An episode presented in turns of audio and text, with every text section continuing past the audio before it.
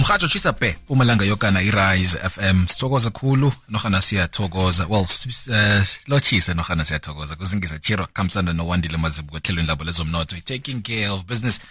Yeah definitely one of those conversations. If you want to buy a house i'm sure you've had there the conversation. I'm really really inspired. Good evening. Welcome to rise fm in 60 minutes. Ibizo lam ngumusa wakasikhosana on tonight's show like every past tuesday we've been doing i'm joined by our good friends from the national treasury uh, they're going to help us understand and even simplify the processes of doing business with government this evening. And uh, tonight is no different because uh, Ms. Rakgadi Motseto, she is definitely my guest this evening. Uh, she is also the Chief Director in Stakeholder and Client Management there at the National Treasury.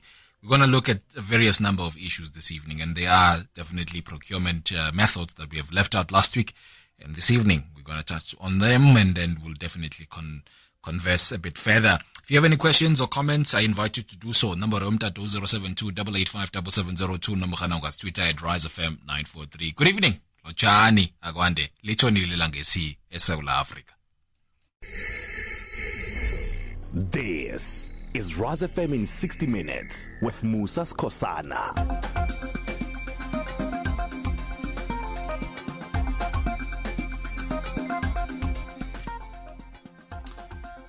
As promised, my guest joins me now on the line. Mr. Rakgadi, very good evening to you. I'm so excited to be speaking to you yet again.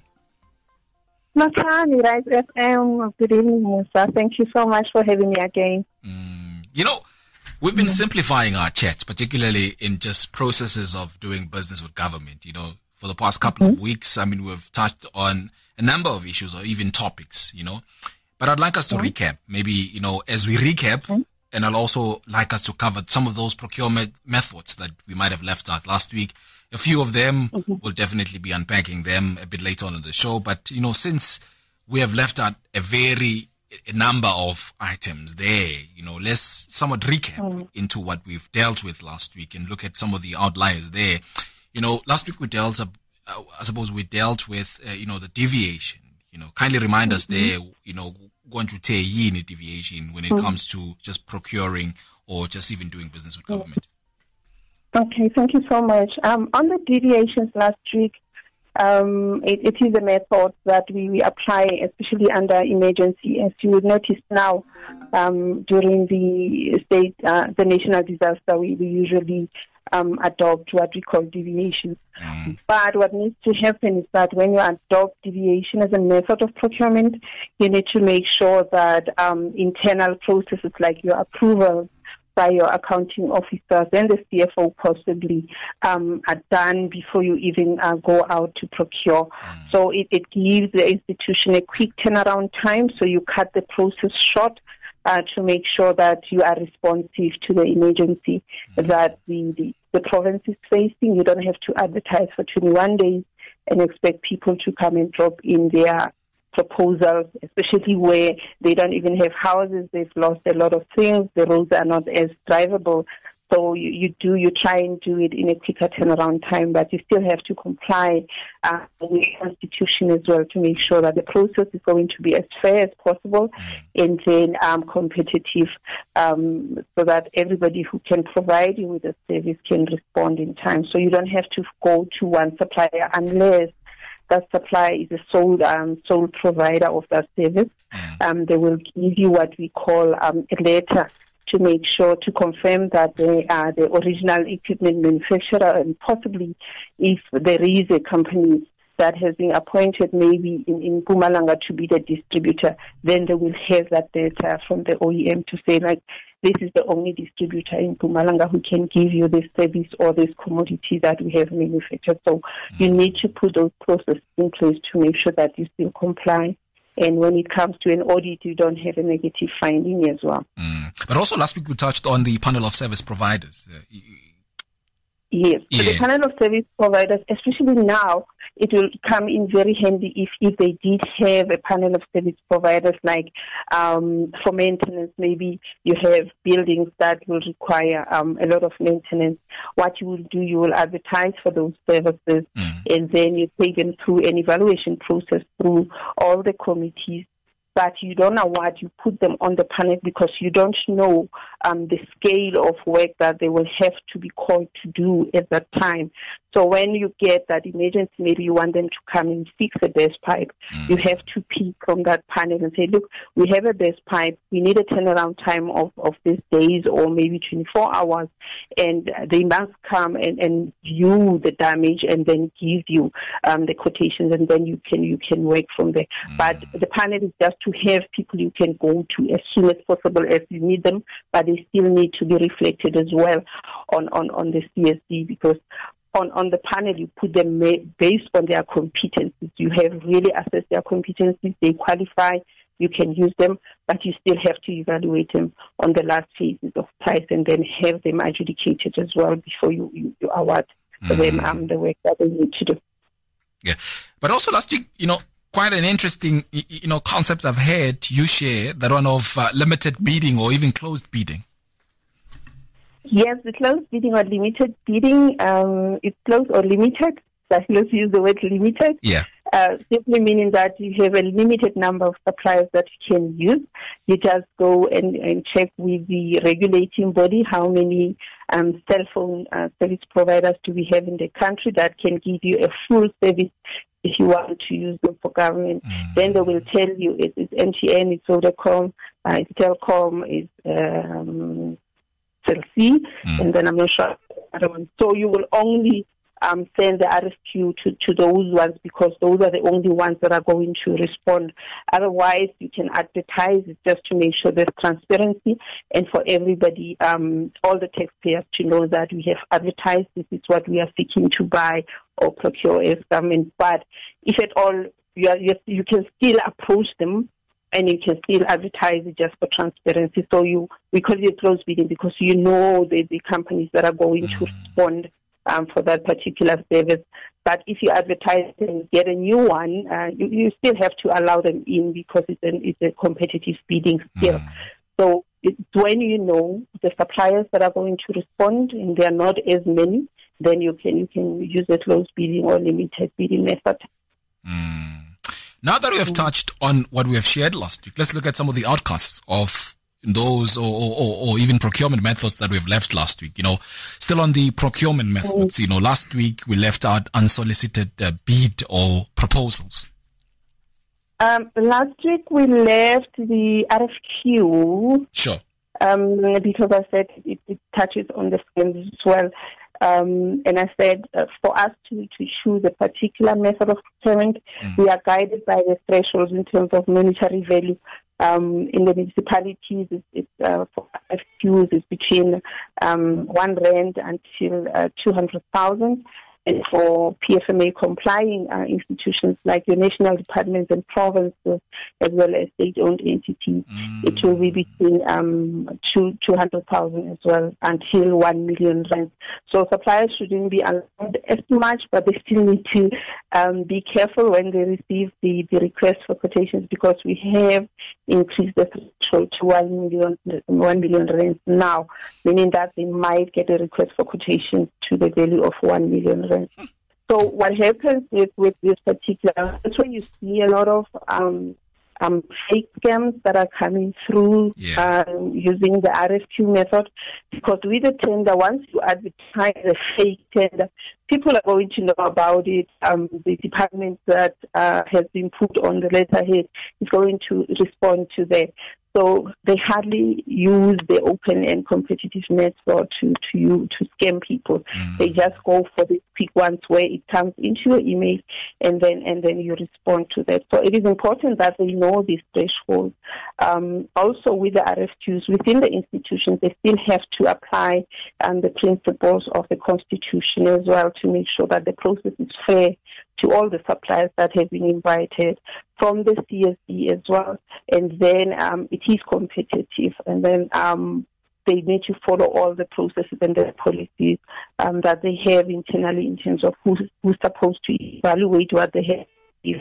And then they're part of it to make sure that the criteria um, that has been, or maybe the specification that was sent out, all the suppliers who responded were evaluated against that specific specification and nothing else. Mm. So, what, for, for in terms of the scams when it comes to, to the RFQs, um, it is important that suppliers need to understand these particular thresholds because in the municipalities it's 200,000 downwards. It's difficult to change it through an instruction note because it's in the Act, which is in the PFMA, whereas um, in, in the PFMA it's not prescribed in the Act. It is prescribed through the instruction note, so it is easier to change. So when responding to, to the RFQs, it is important that you make sure that it is something that you have registered for on the CSD mm. and you are familiar with the commodity on the industry, just to make sure that we don't provide you with a photo because most of the RFQs that are fake, they come with photos, they come with branding, and they tell you that it should be this brand, this is the photo, this is where you're supposed to go and source it and deliver it to this particular um, department or um, SOE. So they need to understand these thresholds so that they don't fall foul um, for, for these fake RFQs. Mm-hmm. You know, still on that topic of RFQs, you know, yeah. is it then now the right time that you and I should start talking about, you know, request for information, the RFIs? Yes. Um, the RFIs, they fall under what we call competitive bids because we, the competitive bids is those that we advertise publicly. You know, they fall within the outside the threshold of 1,000 um, and above. Mm. You advertise 1 million and 100 uh, you advertise. And so those are competitive bids. They will go out on, on, on, on publicly we advertise them either on, on the e-tender sure. bulletin, on the tender bulletin or on the e-tenders portal. But the benefit with the e-tenders portal is that we upload even the documents that you need to fill. You don't have to go um, to the institution to collect the documents. You can just download them yourself and print them, and then that's when you will go and drop them off. So with a competitive bid, what is more important is that the closing time is very important when you're dealing with competitive bids. If they say they're closing at 12, please make sure you're there at 12 because at 12 they're taking away the tender book. Mm. It's not 12 overseas, it's 12 here. We call it 12, Telkom 12 shop, Telkom time. Mm. If it's 12, make sure that your submission or your proposal is in the box by 12 because once they close, they will take it through. You can mm. come in and then when they open the book, you can you can be present just to for them to read out all the suppliers who have made it on time, and also there's something that is called um, the briefing session. Sure. If the process is new to you as a supplier, usually, or maybe it's too technical, what institutions will do, they will make the briefing session mandatory, mm. just to make sure that suppliers know what is expected from them, so that they, when they put their proposals together, they respond to exactly what the institution is, is asking for. So if it's mandatory, please make sure you attend and you sign um, the attendance register as well. And also, even if it's not mandatory and you are new to the environment, you can go to, to, to the briefing session. That's where you get an opportunity to ask questions in terms of the criteria that you have seen already mm. on the on, on the tender documents, just for clarification. When you say this, what do you mean? And then it will help you um, uh, better prepare your proposal when you, before you submit to, to, to the institution. Yeah. So under the the RFI, because we have to advertise it as well, it falls under that category. Although we don't use it to award, We're just saying requesting information from the suppliers. Maybe we're entering into a different industry or sector that we're not familiar with. Um, what we do we, we issue what we call a request for information so that the industry can respond and say, look, this is how you package this particular commodity or service so that we don't end up when we when we do our specifications putting the, the requirements way too stringent that we exclude most of the suppliers and then you end up with one supplier who can give you that particular requirement. So it helps us a lot because once you get that feedback from different suppliers or role players in that industry, then you can map out your specifications accordingly, knowing very well that, okay, for the work that I want these uh, supply potential suppliers to do doesn't require um, a particular certification. They can still do it because at this level it's not that risky. However, if it's bigger, then these are the, the, the requirements in terms of certification, quality control that they need to, to put in place. Then you know that when you put your specification together, those are the things, the requirements that you're going to put with that specification. So you don't award using that particular um, process. You're just requesting information just to make sure that your specifications, when you issue a tender, there would be um, that amount of suppliers who can respond mm. um, to, to to your tender, and also just to get the new development as well within that industry to make sure that we, we tend to improve what we are procuring as well. Mm. You know, Sister Khadi, the, you know, the sample that we've had here in the province of Mpumalanga where service providers are alleging the fact that, you know, even post the, the closure of a certain, maybe tender process, maybe, let's talk of the tender, um, you know, the, the, the box itself, even mm. post that 12 o'clock that is set, other, mm. other, you know, other service providers are still able to submit their bids. I mean, isn't mm. that, I mean, even, is, is that even accepted within the processes of, of, no, of how Treasury works? No, that is irregular to, to include somebody who came, um, after the closing date. Mm. Um, it's it's like when when you you up, you, you advertise a position and you say the closing date is Friday, and after closing date you don't take anything else you know, because you have to go and record everything that you receive. That is why we encourage suppliers to be present when that tender box is open because sure. they have to read aloud all the suppliers whose uh, proposals come from that particular box, right? Mm. So meaning that suppliers can make notes at least that, okay, in this box we are 14. These are the companies that I'm competing against. Mm. If it all happens um, that they realize that um, they have awarded to somebody who was not even whose name was not read during the process, then sure. that that is irregular. That can be reported um, to to to the provincial treasury as well as, as the auditor general for that process to mm. be halted before we incur cost government. If you just joined into the conversation this evening, my guest is uh, Mr. Rakgadi Motseto, the stakeholder and uh, client management chief director in the National Treasury. She's helping us understand the processes of government that are now simplified, and uh, she's sharing, you know, some of the lookouts in, in, in, if you want to do business with government, and if you are already, and you're wondering why certain things haven't been going your way, and uh, she's definitely sharing now that uh, you know there are things called request for information, and uh, you know, definitely an eye opener if you are in the business. But, uh, Sister Rakgadi, I'd like us to talk about the transversal contracts. What are those? And, uh, you know, what are they, uh, I suppose, what purpose are they serving? The transversal contract is, is, another method of, of procurement that is competitive. It has to be advertised for a minimum of, of 21 days, as you say. So what, what happens is that we, we, we issue um, letters or, or maybe requests to, to organs of state um, that are using, for instance, uniform to say, look, um, as the Treasury, we can put together a transversal contract so that all the institutions like your health, correctional services, your police, um, your, your military, because they are using uniforms, your shoes, then we pull them together and say, look, um, come together, let's look at your specification so that um, you issue one tender for, for government.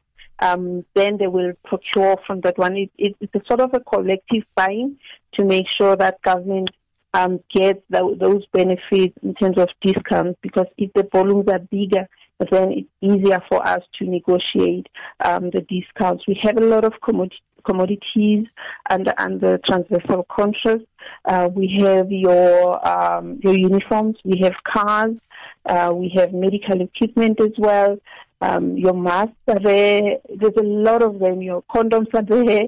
uh, your body bags, your, yeah. uh, your, your your your biohazard bags. So um, you have um, what we call transversal contracts for health equipment, health um, medicines, your your ARVs, and then you'll have uniforms. You'll have cars so that uh, as government we don't issue multiple um, uh, tenders for one commodity and then we are charged different prices. So mm. what happens is that because we use, it uses what we call um, bid committees, then those departments they're going to form uh, the bid specification committee. They bring their specifications for the cars the police will say we are what we're looking for for Toyota Hiluxes of this functionality, this capacity, petrol consumption, uh, maybe motor plan if at all it is built in, um, and also we have to have um, a transversal contract for tires as well. Mm. And then you'll have another um, department that will come. In our case, we don't want complex cars. We just want cars that are just small that will help us for, for our employees if they have to travel to meetings they can use those. So they will take all those specifications and then put together one specification with different streams of cars that they want um, as the whole government. Then they will advertise that. They will get the distributors to, to participate as well as the manufacturers, but the specifications will be the same. And once that is done, the, the second group will come from those departments to come and form the what we call the evaluation committee that we'll talk to um, later on. They will evaluate the process. They will award for different, let's say they will award the tender for cars for sure. different categories of cars so that if any institution is looking for a bantam bike, they can go to the transversal and procure it from there um, using the discounted rates for government. Mm. So there's a lot of commodities that you find under transversal contracts, and most of them, those are the ones that are very complex because if you look at the, the, the scams that we are seeing, most of those, those items are already on, on the transversal contract. Mm. So suppliers can participate in those, um, but the, the, the commodities are very complex. They require a lot of testing, a lot of compliance. So they can explore that as well if they are into manufacturing or distribution of complex commodities. Mm, mm. Yeah, that one is clear now. Let me see if this one is also clear. You know, what's the, you know, what's the difference between the request for proposal and the request mm-hmm. for quotation? Um, the proposal is, is, is a tender. Okay. You, you bring a proposal, it's a competitive bid. Yeah. Uh, the quotation is a quotation that give us a quotation on this, okay. and then you give us a quotation is below one million. Mm. The request for proposal is what we call a tender. It's tender the tender, and that is advertised. Oh, okay. There's no other way to, to, to do that. Uh, it's called a tender request for proposal. Mm. Um, what we do, we advertise it for a minimum of 21 days, mm. and then we you find it on the on the um, tender bulletin, your newspapers, as well as the e-tenders portal. Mm-hmm. So it will be out for 21 days. Um, some institutions, because the process might be complex, they will advertise for over 21 days.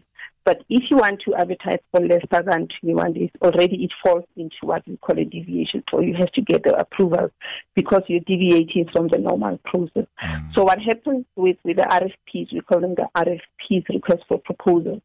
That's why we advertise for 21 days. So any supplier who is on the CSD, they have a choice to participate in this particular process. We don't have to select them from the CSD. Mm. We say, look, it's open for everybody. If you think you have um, the capacity to deliver on this thing, just submit your proposal. You're going to be evaluated on this particular criteria.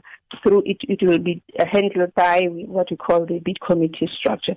So for 21 days, you have this, and that is why I said in the beginning, I think in the first shoot, it is important for suppliers to follow through in terms of the information that they get from the SONA, the SOPA, so that they know um, whether this information is going to translate into into this RFPs at some point and also the information will be reflected on on the um, procurement plans before they translate into um, any any of these uh, competitive bids, like your RFPs, uh, your deviations, your transversal contracts. Then it helps them to be ready um, in terms of your compliance, your certificate, knowing very well that I've seen on the on the on the um, procurement plan that they are going to advertise for these services in the second quarter of the financial year. Mm. What do I need to put in place? I must go and get my certificates. If I'm in construction, I must go to, to labor and get the COIDA certificate.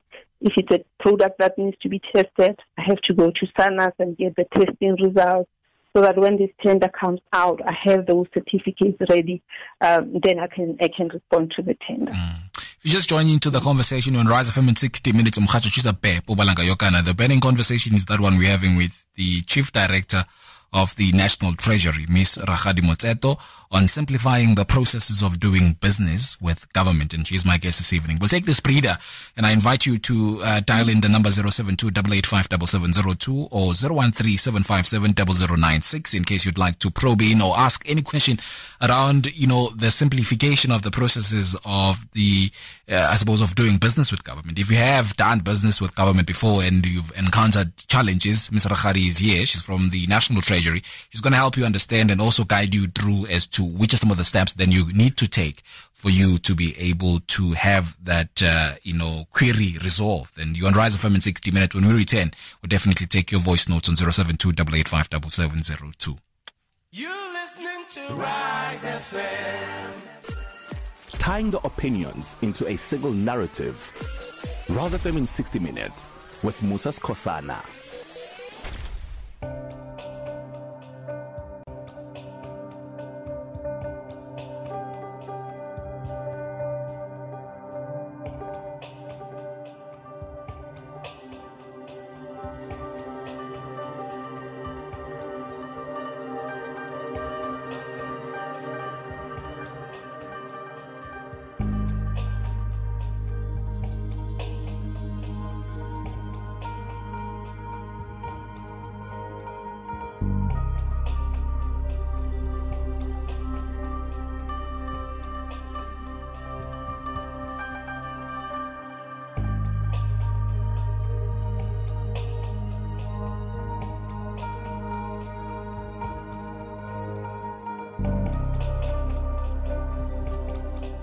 Just joined us, it has just gone a minute after eight. You on Rise FM in 60 minutes. My guest is Ms. Rakgadi Motseto. She is the Chief Director in the National Treasury. We are talking around simplification of the uh, of the processes of doing business with government. And tonight we're looking also into various number of um, issues, issues such as subcontracting and you know the preferential, uh, well, the preferential regulations and also localization. Ms. Rakgadi, I've touched on them. Mm-hmm let's get into them, I suppose. You know, I've always been curious mm. as to when we talk of the pre uh, regulations. You know, I understand that in 2017, that's when they became, mm. you know, effect, or, or, or maybe that's when, you know, they were enacted in 2017. Mm. But, you know, talk us through then, you know, when such uh, was enacted, were there provisions in the constitution that allowed the targeted previously disadvantaged individuals to be to be accommodated in this front? Yeah. Um, yes. Um, if if I think it's chapter thirteen of the Constitution, um, General Finance Matters.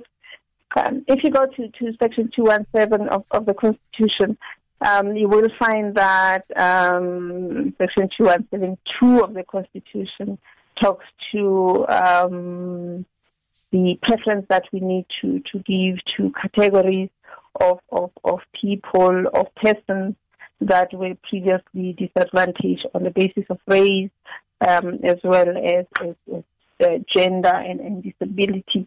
So if, if you look at the, those, those sections, that's what, um, together with with um, uh, Section three of two two one seven, um, it it gives effect to um, the Triple PFA Act of 2000, where it outlines exactly uh, what is it that we're talking about when you're talking about preference, mm. meaning that we have to consider the RDP goals as well um, when we determine uh, which groups we, we are going to, or, or, or the empowerment goals that we want to factor in when, when we empower the previously discriminated against groups. So because we, we, we, we trade or transact with companies then those companies have to be owned by those categories of, of people. So um, in 2017, what we did, uh, we, we, we, we reviewed or, or revamped the, the regulations that we had from 2011 and then we brought in the element of pre-qualification um, as well as, as, as um, what is the other one? I forget.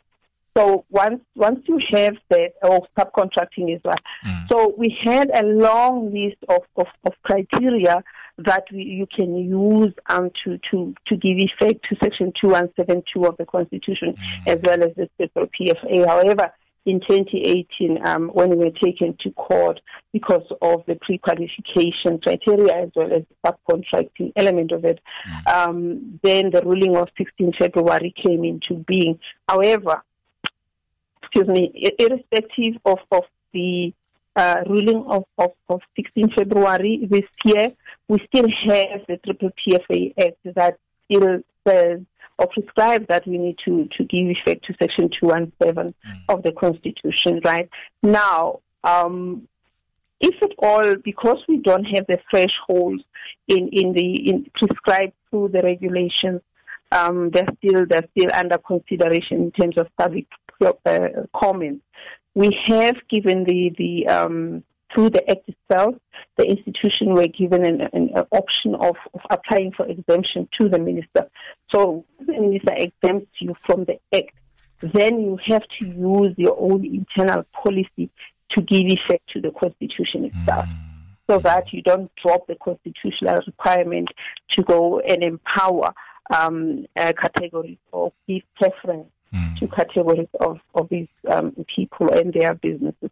But the challenge that we have, we, we tend to have this confusion in terms of the use of concept. You have people say, no, you give preference. Some say, no, you don't support transformation. But if you go to, to the dictionary, you'll realize that these are two different concepts right? And mm. if you go through the act, the element of transformation is not there. Mm. But if you go to um, the PFMA and the MFMA, you will find transformational requirements in, in, in, in the two acts. Mm. So it, it's not like if you issue the regulations as they were issued, then you are not supportive of, of transformation. Mm. However, um, the thing is we have to comply with, with, with the Constitution because the Constitutional Court never said that the regulations were irregular or unconstitutional. Sure. They only said that they shouldn't have been issued to that um, extent by the Minister of Finance because the triple PFA on, on Section 2, uh, 1, they give that function of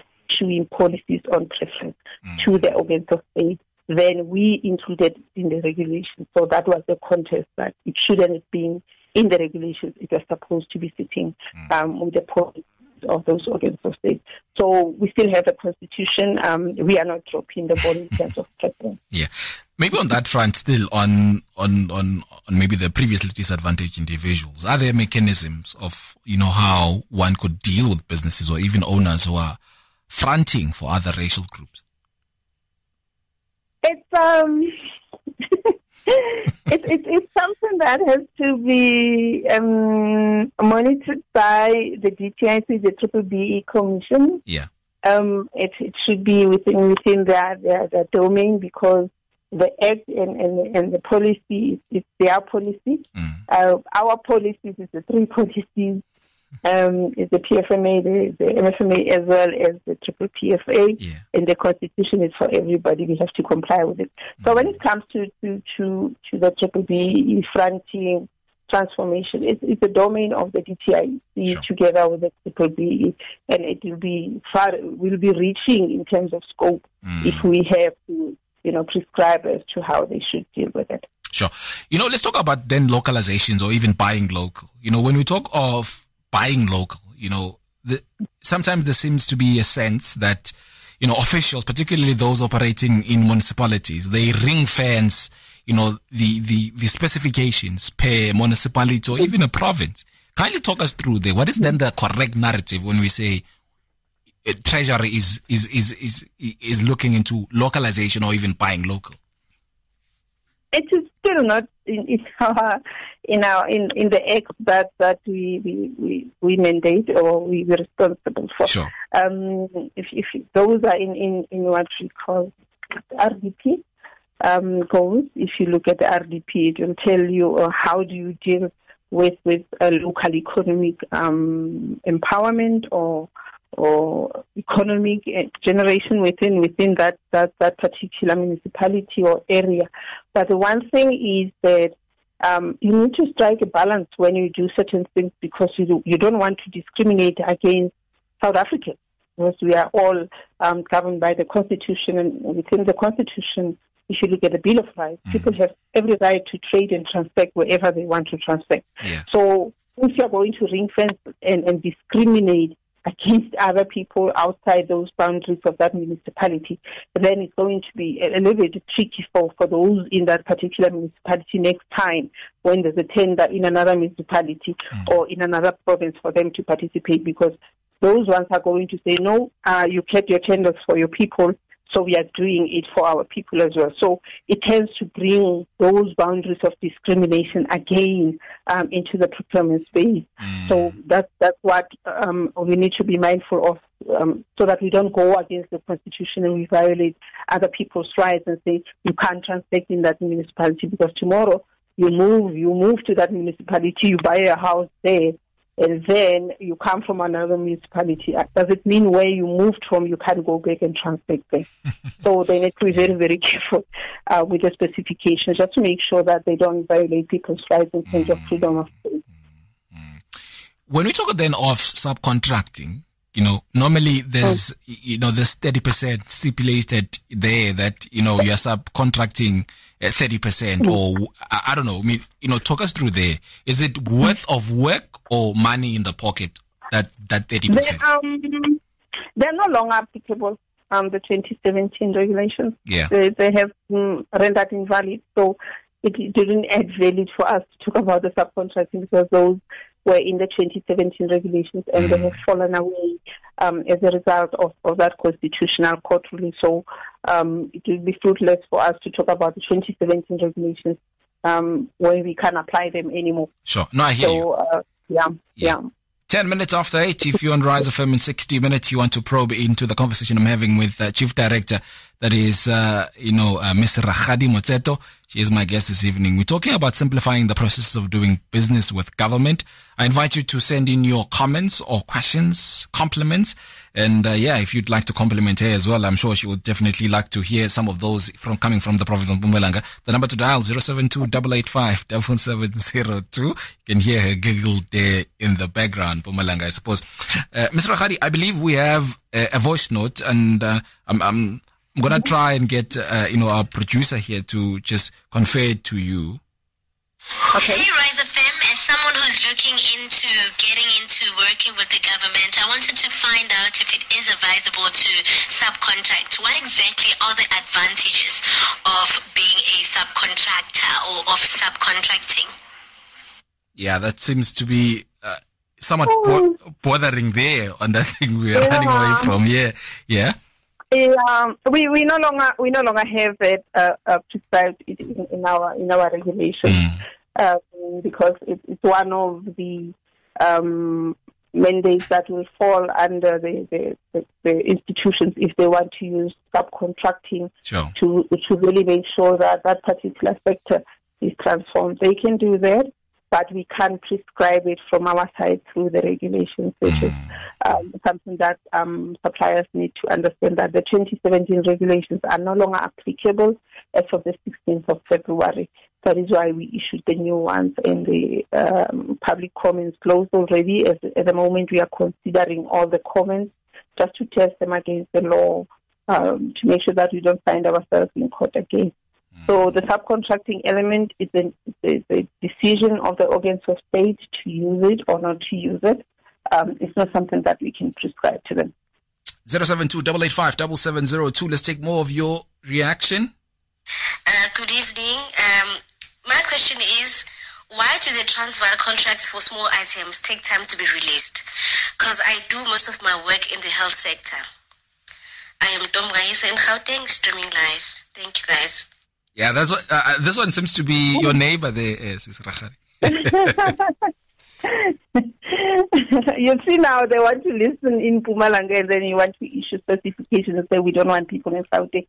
I'm not sure I couldn't I couldn't I couldn't hear the other part about about the first part about the the the, sub, the contracting of, of commodities or something. Yeah.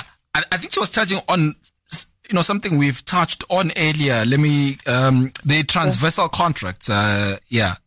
I mean, she's talking about why is it taking too long to be released. I don't understand there, but uh, I'm sure you'll be at a better position yeah. to, to to understand oh, yeah. the question. Yeah. Remember, with with with, with uh, I did say that when when when we choose a method of procurement, uh, you have to look at the administrative burden that you will have. Um, you you can choose to to advertise um, what we call uh, for, for items for stationery and these suppliers with their items on, on a contract for four, for three to, to five years. So you don't have to advertise frequently for suppliers who, who can supply you with paper.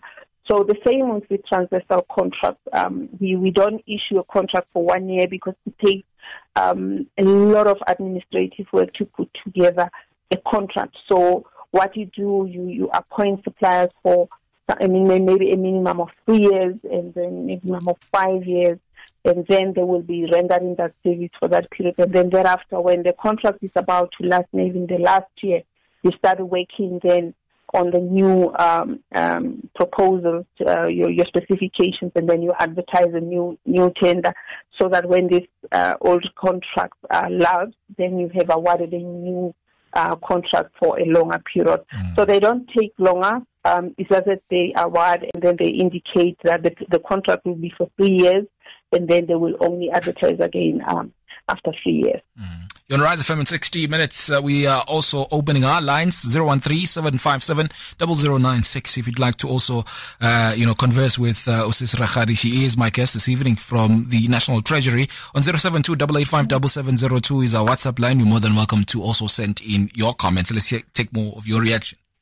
Musa, so I hear that you and your guests are talking about processes, but we all know that, you know, the allocation process of tenders is kind of corrupt in a way because there's already people who are guaranteed those tenders. So, what is the National Treasury doing to, ins- to ensure that there's no corruption in the allocation processes of tenders? Srachari? Um, I think it's a bit unfair to say we all know. Uh, maybe she knows, yeah. Um, not everybody knows, and if you know that there is corruption, there are there are processes yeah. um, that you need to follow to report that that particular um, corruption. Mm. The thing is, um, I think when we talk, we're going to to be talking about the big process, and and and, and it's important that sure. as a supplier, you don't you don't um, work on assumption um, mm. because within within public procurement, you have to have facts. You cannot work on assumption because you failed at a particular process, uh, the, the tender was not awarded to you, and then you start making allegations of corruption. So it's unfair to, to, to those who are putting in effort in the process to make sure that um, they meet the requirements and then they, they, they really uh, push too hard to make sure that when they are awarded, they do the work as they should. So to say that we all know it's really, really unbased um, it, it's not fair to those who do the hard work to really get the tenders um, or go through the process in a fair manner. Mm. Let's take more uh, of the voice note before maybe we jump on to another part of the conversation. Uh, 072 Hi, Musa. Um, so I have a question. Why does the DTI want us to submit the SBD 6 form? Hmm, okay. The ladies have come on too heavy this evening. Uh, Zarkhari?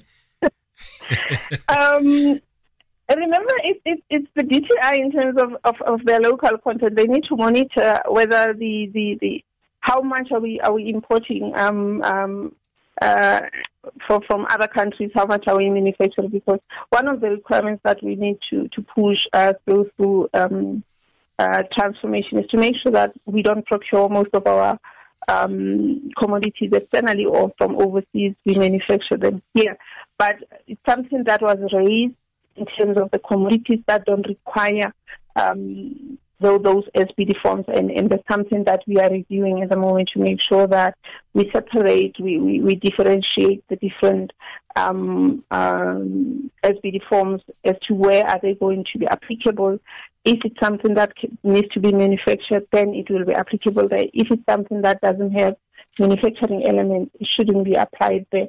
If it's the industry that require um, a lot of transformation and to make sure that uh, we, we really capacitate it, then it will have a different packaging of, of, of uh, SBD forms, not that they should be applying across the board. And unfortunately, it, it, it's their process. We, we don't have control over it. Um, but now with the new regulations, we are looking at the SBD forms as well in terms of whether they need to be part of certain commodities that mm. we are mm. procuring or not. So a lot of um, um, uh, requirements are going to change or the documents are going to change as a result of this, this particular um, constitutional court ruling. Mm. So we have to look at our SBD forms as well. Mm. Uh, James, I invite you as well to come on this evening. I mean, uh, we've had a lot of the ladies ask us this evening on 072 I'd like to hear from the gents, you know, is it easy to do business with government, particularly in the province or even in other states, uh, or in, in, in, in the nation's, uh, you know, departments that you, you know, transact with? Is it easy? What are some of the contentious issues there that you constantly find and you'd uh, I suppose needs Sis to, you know, help you on them? 072 is the number, 885 Sis you know, earlier you mentioned about, you know, these bid committees, you know, I understand that they've been put together and, you know, what is their role in the public procurement? Let's start with maybe the. Okay, before, before we get to, to the bid committees, let yeah. me just touch on what we call unsolicited bids Okay, sure. Um, because we, we have most majority of suppliers um, offering a particular solution to, to the organs of state. We call it unsolicited because we didn't ask for it.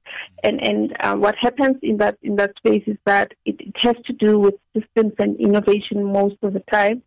So what we're saying to suppliers, if at all you come up with an idea make sure that um, you protect it uh, uh, through the Intellectual Property Act and make sure you, you have those copyrights, your trade secrets are protected because mm. you might think that this is an innovation for you. You're the first person to do it.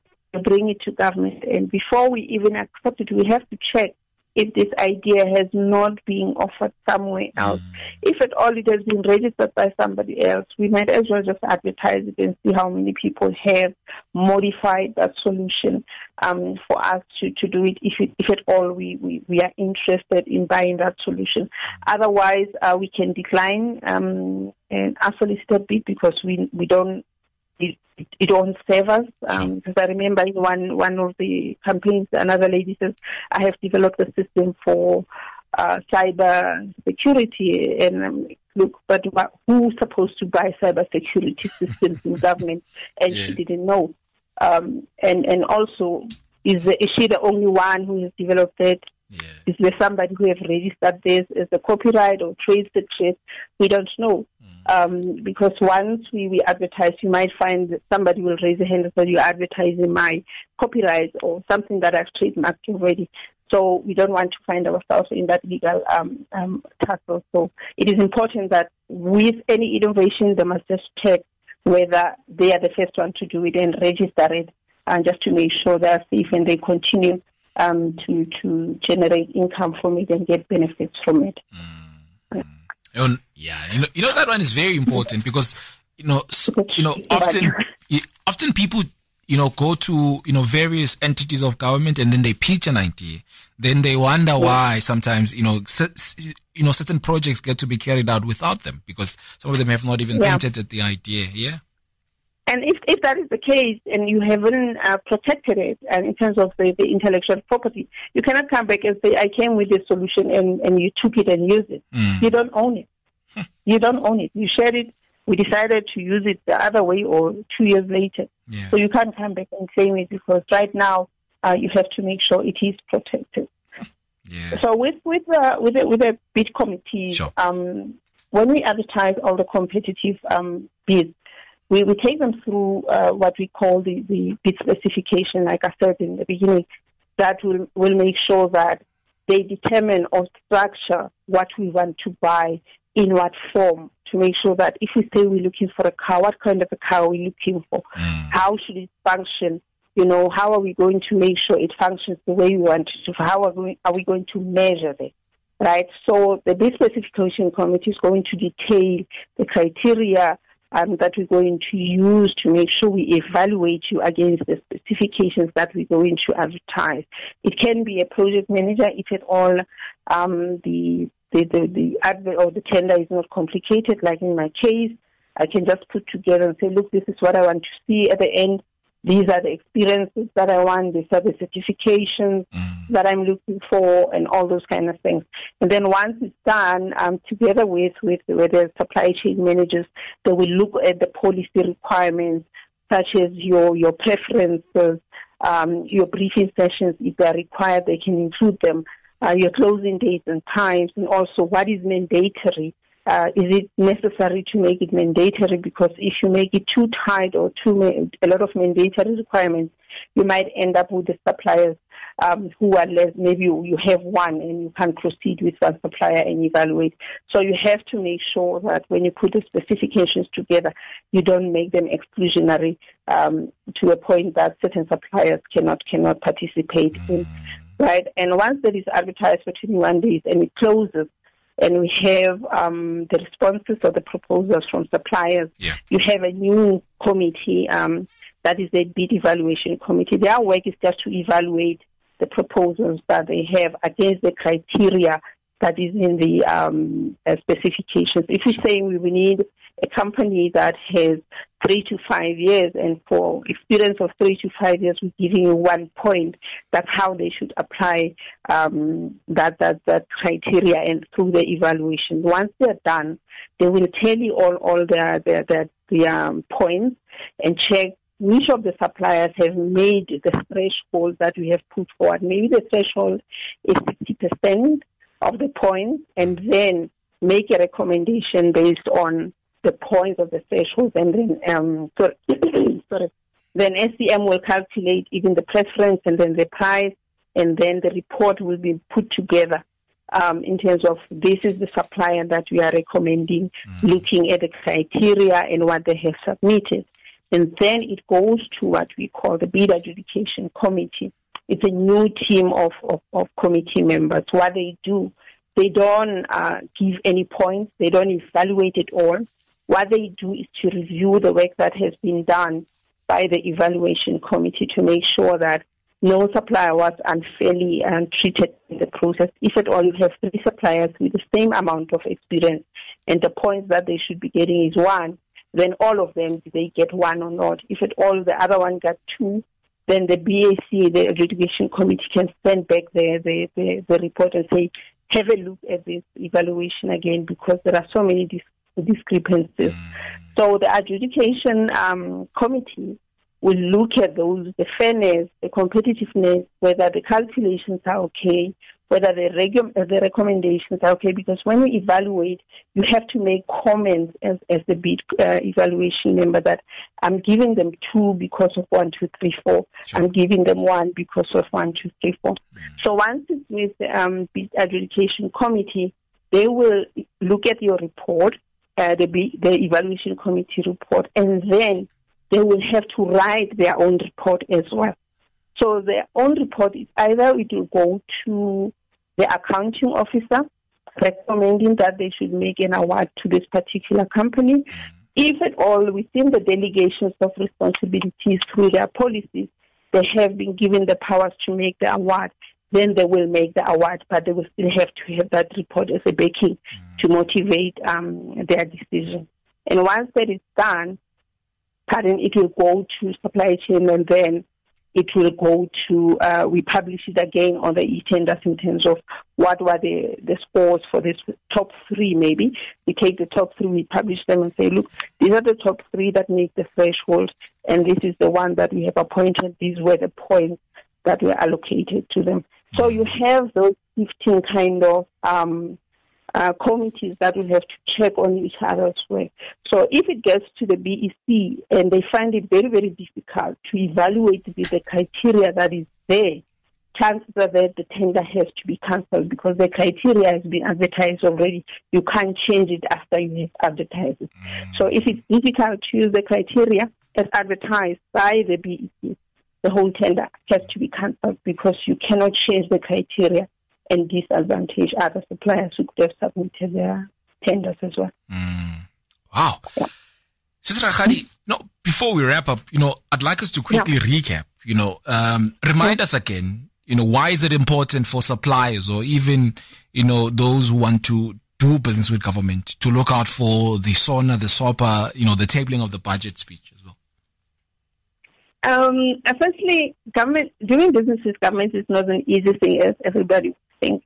There's a lot of preparation that suppliers, yeah. it's not as easy as, as people would think. Um, there, there's a lot of um, information that they need to consume. There's a lot of information that they need to interrogate because if they don't do that, their, their reaction to, to the tender is going to show. It's like preparing for your exams tonight yeah. And you're writing tomorrow. Um, you're going to mess it up. Mm. if at all you knew that you're going to write an exam because they gave you a timetable, sure. in our case, we have given you a procurement plan and then we have given you the SONA in terms of the priorities that this is the industry that we're going to be working on um, infrastructure, and then we have to make sure that our SMEs are supported. So those priorities already you have been told about them. If you don't pay attention to them, it's like you're going to write an exam having studied the night before, and the exam is tomorrow.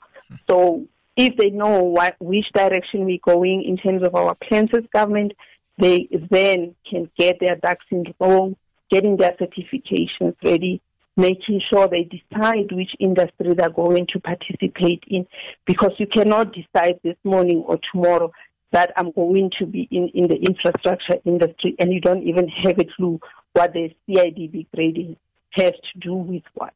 Mm. It's impossible. Mm. So we're doing this so that they need to understand that doing business with government is not an easy thing. You have to prepare yourself the same way those who are in, in universities are preparing to make sure that they, the day that they come, they are ready. So that is why we are doing it. Remind us again, you know, what sort of mistakes, you know, as the National Treasury do you constantly encounter when, you know, suppliers are registering and changing their information on the CSD? Um, the main one is the banking account, um, because if you use two different names of your company, um, when when the system starts verifying, it will have two different names. Mm-hmm. It's like you have two different IDs. Um, when you go to the bank, they punch it in, it doesn't bring out your name. So it will reject it. Um, the second one is that when you punch in your, your information, uh, especially on the banking side, sure. don't leave spaces in the between because the system will recognize that space as a character and read it as a character. And then you will say, look, the name is the same but you, you left the spaces instead of using it as one word, then it will reject it. And the other one is that after every updating or uh, changing of the information, you need to click your submit button, giving the system permission uh, to start verifying your information. Because if you don't, the information will lay there dormant, it won't be verified. And the next thing, you come back, you have an RFQ, they tell you, but you're not compliant, your, your CSD hasn't ticked the boxes. Only to find you didn't click the submit button mm. to give the system permission to start verifying your information with other institutions. Sis Rakgadi, you and I have had an amazing, amazing conversations. Uh, uh, uh, well, well, I suppose in in this month of April, and you know we have touched on a number of of, of, of issues. And I trust the province of Mpumalanga has heard us, you know, while you and I were conversating and they, you know, they've fixed and rectified or, or rectified their mistakes in the process while you and I were having the conversation because, you know, it'll be really interesting to see some of, you know, the service providers here in the province, you know, yeah, you know, get to do business on the national front. I mean, like you said, there's no boundaries. It's one country after all. Yeah. Yes, and thank you so much for even providing the podcast for, for the interviews. Yeah. So if they miss um, these interviews, they can go check the podcast and just to see um, what is it that they have missed, or otherwise, if they want information, they can go to the Treasury website under the OCPO. We do have the information that they need um, in terms of what are the instructionals that are there now, um, what are we complying with um, um, at the moment, where are we in terms of the rules and the regulations. So just to make sure they, they, they keep up with the changes that are happening in the system. Mm. So I hope um, they will give it a thought um, and put an effort into it. Yeah. Just the same way as those who are putting in effort and engaging those tenders as well. Mm, definitely. Sister Khali, I really want to applaud you and thank you so much for having chosen us here in the province. Thank you so much, and I hope you have a nice Freedom Day tomorrow. Yeah, definitely. Mpumalanga, Chief Director there in Stakeholder and Client Management at the National Treasuries, uh, Ms. Rakgadi Motseto talking to us here on Rise FM in 60 minutes. This conversation was definitely brought to you by the National Treasury. We have really appreciated having our good friends there from the National Treasury helping us, you know, around the simplifying the processes of doing business with government. And uh, that's it for night, I suppose, for tonight. And uh, thank you so much for having lent us your ears. And definitely tomorrow we're not back again because it's a holiday. You, um, you know, just reflect at some of you know the heroes and the heroines that have uh, you know paid you know or, and, and even paved the way for us to be here today. Just reflect on them and, and see how then do you intend on playing a role in ensuring that the next generation looks at looks at your work and your contributions in this day and time as such of a struggle hero. Really appreciate having you on our program this evening. Good night